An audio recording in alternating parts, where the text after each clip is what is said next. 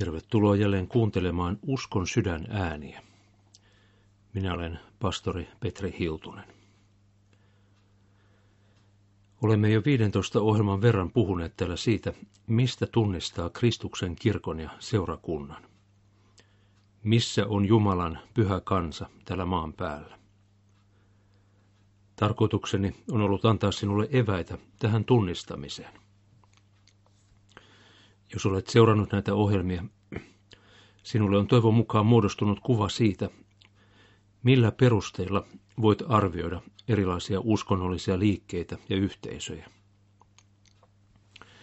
Meidän ei nimittäin tarvitse tehdä tätä arviointia vain omien tuntemustemme ja tykkäämisiemme perusteella. Raamattu on ehdottomasti meidän tärkein auktoriteettimme, kun arvioimme sitä, minkälainen seurakunnan tulisi olla. Raamatusta me saamme hyvät lähtökohdat tähän pohdintaan. Pyhän kirjan mukaan kirkko ja seurakunta ovat Kristuksen ruumis. Se on elävä organismi, jolla on pää ja paljon jäseniä. Seurakunta on yhteisö, pyhien yhteisö. Se muodostuu kaikista niistä, joilla on yhteys päähän, eli Kristukseen. Tähän yhteyteen me pääsemme kasteen ja uskon kautta. Siksi Jeesus sanoo, joka uskoo ja kastetaan, se pelastuu. Tässä kulkee Kristuksen kirkon rajaviiva. Ensimmäisten vuosisatojen aikana kristityt joutuivat määrittelemään tarkemmin, mikä on oikea kristillinen seurakunta ja kirkko. Raamatun äärellä he tiivistivät uskon tunnustukseen, että kirkko on yksi, pyhä, yhteinen ja apostolinen. Kristuksen ruumista ei voi jakaa.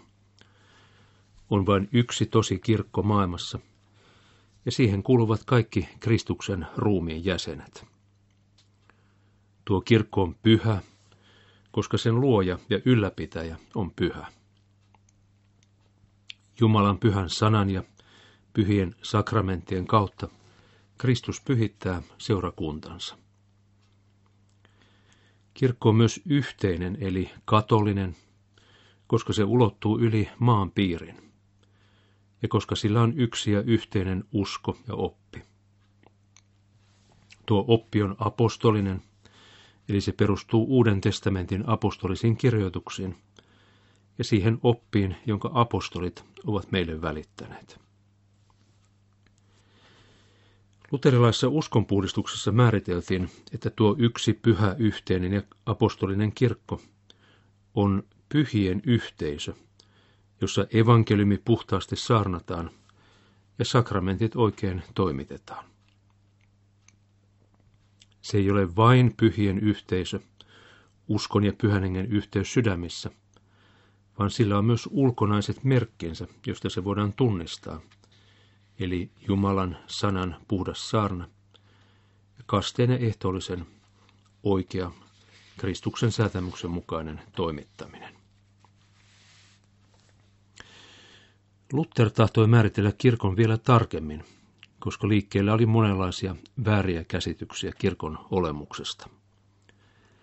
Kirjassaan kirkolliskokouksista ja kirkosta vuodelta 1539 Luther toi esiin seitsemän ulkonaista tuntomerkkiä, josta voidaan kuulla ja nähdä, että tässä on nyt Jumalan pyhä kansa, kristillinen kirkko ja seurakunta.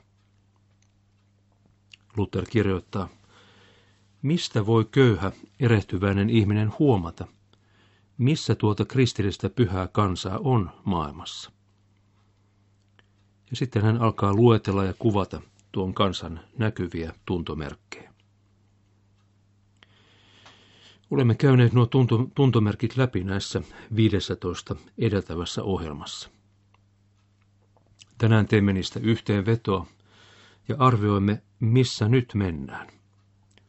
Kuinka nuo tuntomerkit toteutuvat meidän aikanamme täällä koto Suomessa. Sanoin ohjelmasarjamme alussa, että meidän aikanamme on kaksi kysymystä, joiden äärellä ratkaistaan kirkon tulevaisuus. Ne ovat kysymys raamatusta ja kysymys kirkosta. Se, mitä me näistä kahdesta ajattelemme ja opetamme, ratkaisee uskon sisällön ja samalla kristillisyyden tulevaisuuden. Molemmat kysymykset ovat kiistanalaisia ja jatkuvassa käymistilassa. Lähtökohtamme tässä tutkistelussa kuitenkin on se, että on olemassa totuus. Meidän tehtävämme on löytää se ja uskoa siihen, vaikka järkemme ja tunteemme haraisivat vastaan. Missä nyt mennään? Kolmannen vuosituhannen alun Suomessa. Toteutuvatko Kristuksen kirkon tuntomerkit meidän maassamme? Missä ne toteutuvat? Mietin lähinnä sitä isien kirkkoa, Suomen evankelis-luterilaista kirkkoa, johon itsekin kuulun ja jossa minulla on pappisoikeudet. Näkyvätkö ja kuuluvatko Kristuksen kirkon tuntomerkit sen keskellä? Onhan luterilainen kansankirkko ilman muuta suurin ja tärkein maamme kirkkokunnista. Sillä on lähes neljä miljoonaa jäsentä, 72 prosenttia kaikista suomalaisista. Evankelis-luterilaisella kirkolla on miljardin euron vuositulot, lähes 20 000 työntekijää ja valtavat resurssit Jumalan valtakunnan työntekemiseen. Kysymykseni kuitenkin kuuluu, toteutuvatko Kristuksen kirkon tuntomerkit tämän kirkon kohdalla? Tätä on hyvä kysellä varsinkin nyt, kun vietetään uskonpuhdistuksen 500-vuotisjuhlavuotta. Onko Lutterin esittämillä pyhän kansan tuntomerkeillä tilaa Suomen kirkossa?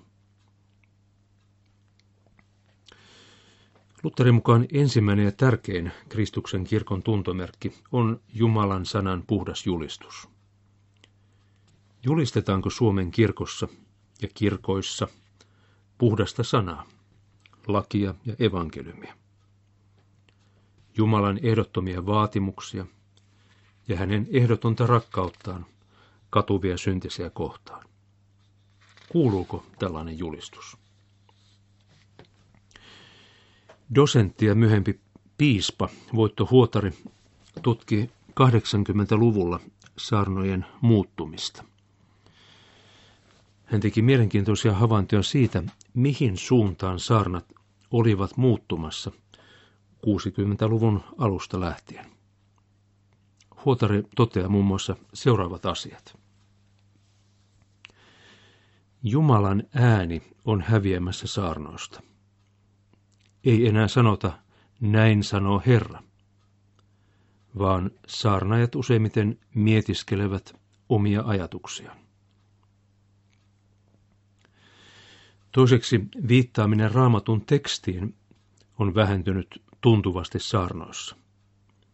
Varsinkin apostolien tekojen ja ilmestyskirjan käyttö on lähes kokonaan jäänyt pois.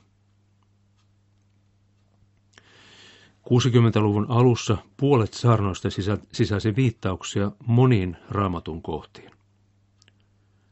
80-luvulla enää 10 prosenttia saarnoista sisäsi tällaisia raamattuviittauksia. Myös raamatun lukemisesta puhuttiin saarnoissa yhä vähemmän. Jeesuksesta Kristuksesta puhuttiin saarnoissa 80-luvulla huomattavasti vähemmän – kuin 60-luvulla. Pyhästä hengestä puhutaan vain vähän, ja tällainen puhe on koko ajan vähenemässä. Jumalan käskyistä, omasta tunnosta, paholaisen teosta ja taistelusta sielunvihollista vastaan puhutaan yhä vähemmän. Perinteistä lain julistusta löytyi vain parista saarnasta. Uskosta ja uskomisesta puhuttiin saarnoissa myös vähemmän kuin aikaisemmin. Kaiken kaikkiaan saarnoista kuultaa Huotaren mukaan tyytyväisyys nykyisiin oloihin, eikä niinkään muuttamisen halu. Mitä sitten 80-luvulla saarnoissa oli enemmän kuin 60-luvulla? No sitä ei ole vaikea arvata. Oli enemmän puhetta ihmisten tunteista ja kokemuksista, samoin puhetta lähimmäisen rakastamisesta, luonnosta ja maailman rauhasta. Valitettavasti suunta ei ole tainnut muuttua 80-luvun jälkeen. Sarnojen hengellinen sisältö köyhtyy, raamatun käyttö vähenee ja saarnaajat puhuvat vain yhä enemmän tämänpuoleisista asioista. Siksi voi hyvällä syyllä sanoa, että Jumalan sanaa ei enää monesti kuule saarnattavan puhtaasti ja aidosti. Tämä tuntomerkki on hämärtynyt ja häviämässä. Julistuksen muuttuminen vaikuttaa väistämättä myös kuulijoiden uskoon ja elämään. Lutherhan sanoi, että Kristuksen kirkon tuntomerkkinä on myös se, että Jumalan sana uskotaan ja sitä julkisesti tunnustetaan maailman edessä. Uskovatko suomalaiset, kirkon jäsenet, Jumalan sanaan? Vai onko tämäkin tuntomerkki hukassa?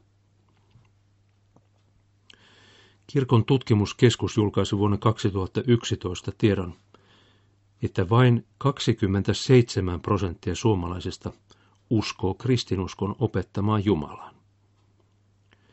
Neljässä vuodessa näin uskovien osuus oli vähentynyt 7 prosenttiyksikköä, siis noin viidennes niistä, jotka uskoivat 2007 kristinuskon Jumalan, eivät enää uskoneet neljän vuoden päästä.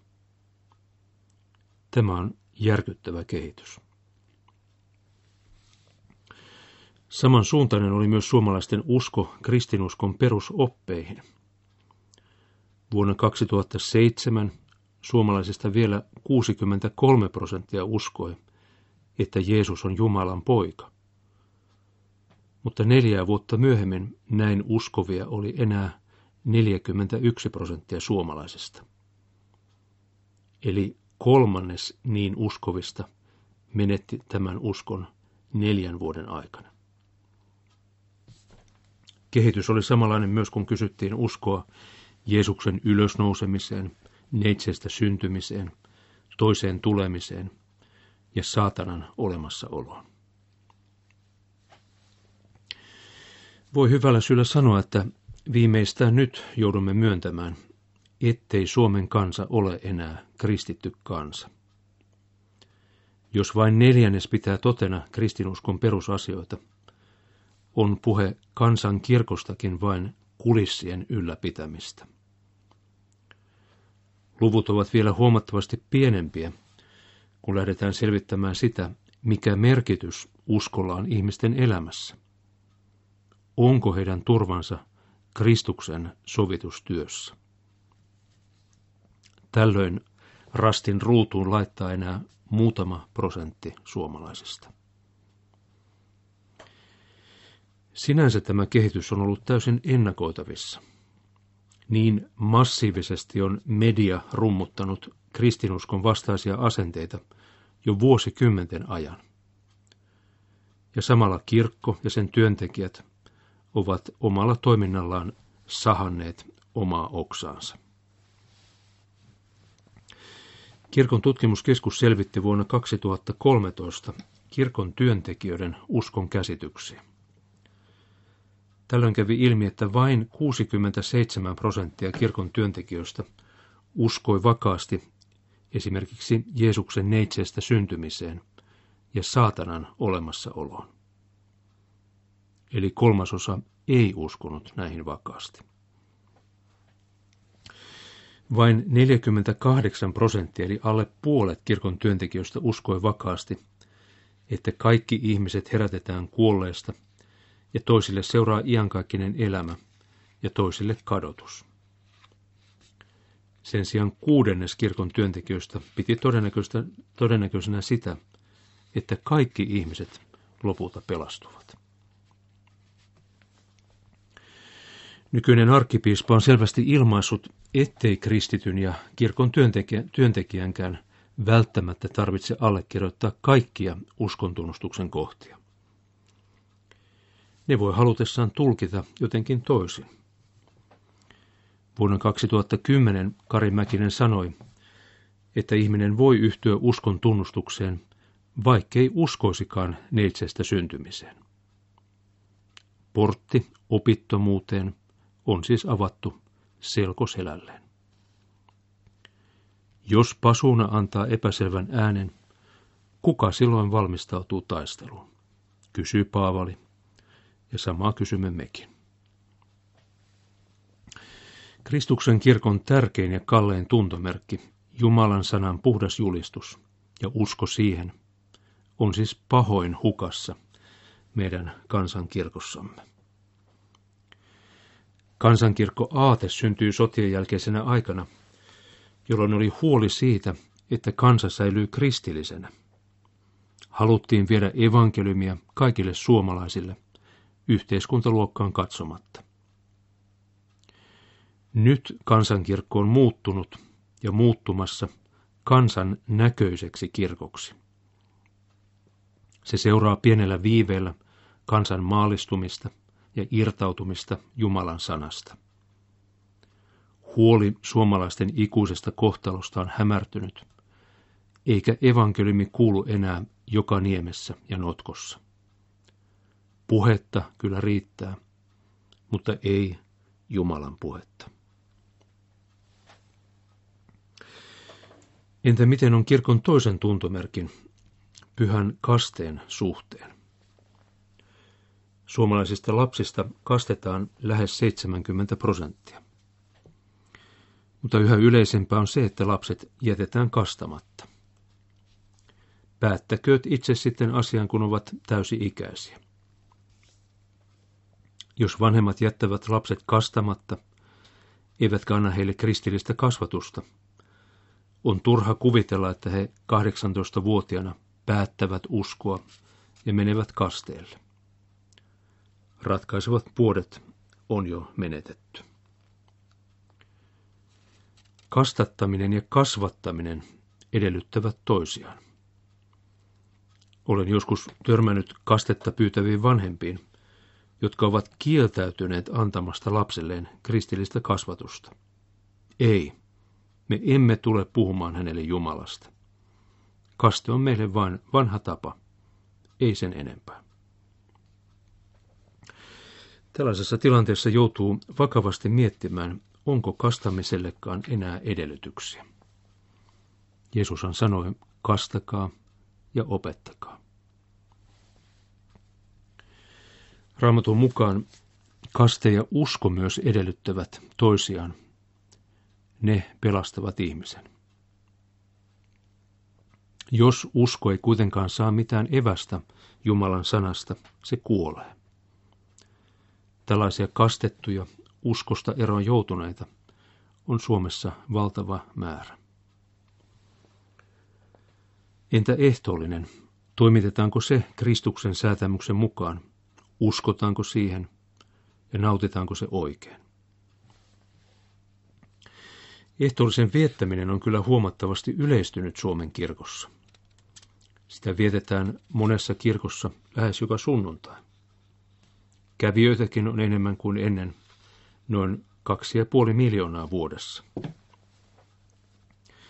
Periaatteessa tämä on hyvä kehitys. Onhan ehtoollinen kristillisen kirkon hengellinen ydin. Samalla vain olisi pitänyt ihmisille opettaa, mitä ehtoollinen tarkoittaa, mitä ihminen sinä saa ja mitä ehtoolliselle osallistuminen edellyttää. Tällainen opetus on kuitenkin perin vähäistä. Siksi tapaan jatkuvasti ihmisiä, joilla ei tunnu olevan kovinkaan selvää käsitystä siitä, mikä ehtoollinen on.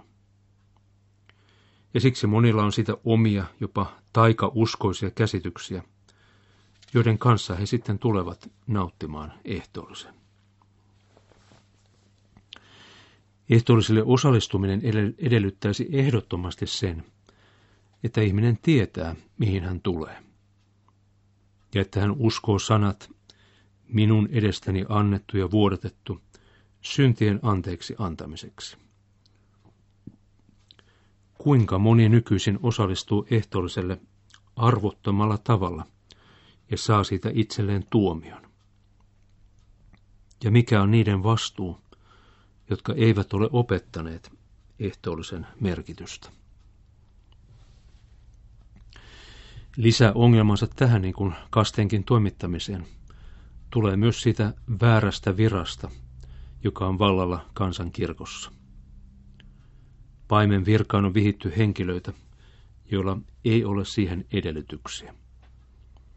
He ovat joko, joko harhaoppisia, elävät julkisynnissä, tai eivät sukupuolensa perusteella voisi raamatun mukaan olla tässä pyhässä palveluvirassa. Väärä virka ei tosin tee sakramenttia pätemättömäksi, mutta kirkko toimii väärin vihkiessään virkaan siihen pätemättömiä ihmisiä. Eikä seurakuntalaisten tulisi osallistua niihin toimituksiin, joita hoitavat väärin vihityt paimenet. Monin paikoin on havaittavissa myös leväperäistä ehtoollisen toimittamista. Seurakuntalaisille jaetaan ehtoollisaineita, joita ei ole lainkaan siunattu. Ehtoollisaineet hävitetään epäkunnioittavalla tavalla, jos niitä jää yli, eikä pyhää ateriaa vietetä sen arvonmukaisella tavalla. Neljäntenä Kristuksen kirkon tuntomerkkinä on avainten valta, eli se valta, jolla, jonka vapahtaja antoi opetuslapsilleen. Valta päästää ihmisiä synneistään, mutta tarpeen tulee myös pidättää synnit, ellei ihminen niitä kadu. Katumattomat julkisyntiset ja harhaoppiset. Seurakunnan tulisi sulkea pois ehtoollispöydästä ja erottaa seurakunnasta, elleivät osoita parannuksen tekemisen halua. Luterilaisessa kansankirkossa tämä negatiivinen avainten valta on tehty mahdottomaksi. Jokaiselle pitää kirkkojärjestyksen mukaan antaa ehtoollinen, eikä ketään voi erottaa seurakunnasta. Kirkon viidennestä tuntomerkistä eli paimen virasta olikin jo äsken puhetta. Tuon viran pitäisi hoitaa noita neljää edeltävää tuntomerkkiä, eli Jumalan sanan puhdasta julistamista, sakramenttien oikeaa toimittamista ja avainten vallan käyttöä. Niin kuin olemme nähneet, näiden paimenviran tehtävien hoitamisessa on monia puutteita. Toki paimen ja pastori on aina puutteellinen sekä ihmisenä että virkansa hoitajana. Mutta vakavinta on se, että jos pastorilla ei ole haluakaan ojentautua Jumalan sanan mukaan ja suostua siihen, mitä Kristus on säätänyt. Tällä hetkellä kansankirkon paimenviran hoitajista noin kolmannes on naisia, ja tutkimusten mukaan noin puolet, ellei yli puolet papeista ei ole valmis allekirjoittamaan kaikkia uskon tunnustuksen kohtia. Voimme siis karkeasti sanoa, että yli puolet paimenviran haltijoista on sellaisia, joiden ei lainkaan pitäisi olla siinä virassa. Tämäkin kirkon tuntomerkki on siis kateissa. Kuudes Kristuksen kirkon tuntomerkkihän on julkinen rukous.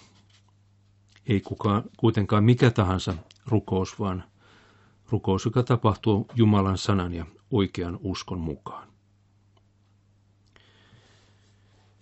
Väärin toimitaan silloin, jos esimerkiksi rukoillaan homoparin puolesta. Piispathan antoivat ohjeet tällaisen rukoushetken järjestämisestä. Silloin rukoillaan sellaista, jolla ei ole Jumalan sanan siunausta. Ja samoin silloin, kun ollaan siunaamassa ja rukoilemassa väärien viranhaltijoiden puolesta, silloin toimitaan vastoin Paavalin ohjetta. Harkitse kätten päälle panemista tarkoin, ettet joutuisi osalliseksi toisten synteihin. Viimeinen kirkon tuntomerkkihän on Lutherin mukaan pyhä risti, eli vaino ja vastustus Kristuksen ja evankeliumin tähden. Meidän luterilainen kansankirkkomme ei valitettavasti ole valmis astumaan tälle ristin tielle. Pikemminkin se haluaa säilyttää asemansa kabineteissa ja salongeissa ja parrasvaloissa. Se haluaa olla vallanpitäjien rinnalla. Entä jos kirkko rohkeasti astuisi ristin tielle, suostuisi tämän maailman ja perkeleen sylkykupiksi, olisi valmis palvelemaan eikä palveltavaksi. Koska olemme tällaisessa tilanteessa, jossa kirkon tuntomerkit eivät enää toteudu niin kuin pitäisi. Siksi olemme lähteneet vaihtoehtoiselle tielle rakentamaan uudelleen seurakuntia Kristuksen kirkon tuntomerkkien pohjalta. Lähetyshiippakunnassa olemme jo vuosien ajan rakentaneet tällaisia seurakuntia, jossa Jumalan sana saisi jälleen puhtaasti kuulua ja sakramentit toimitettaisiin Kristuksen säätämyksen mukaan. Näitä seurakuntia on Suomessa yli 30 ja tahdomme kutsua niihin kaikkia etsiviä ihmisiä mukaan. Meillä kristittyinä on jatkuvasti tarve päästä mukaan sellaiseen pyhien yhte- yhteisöön, jossa saamme sielullemme oikeaa hengellistä ravintoa ja voimme velinä ja sisarina tehdä yhdessä matkaa taivaaseen.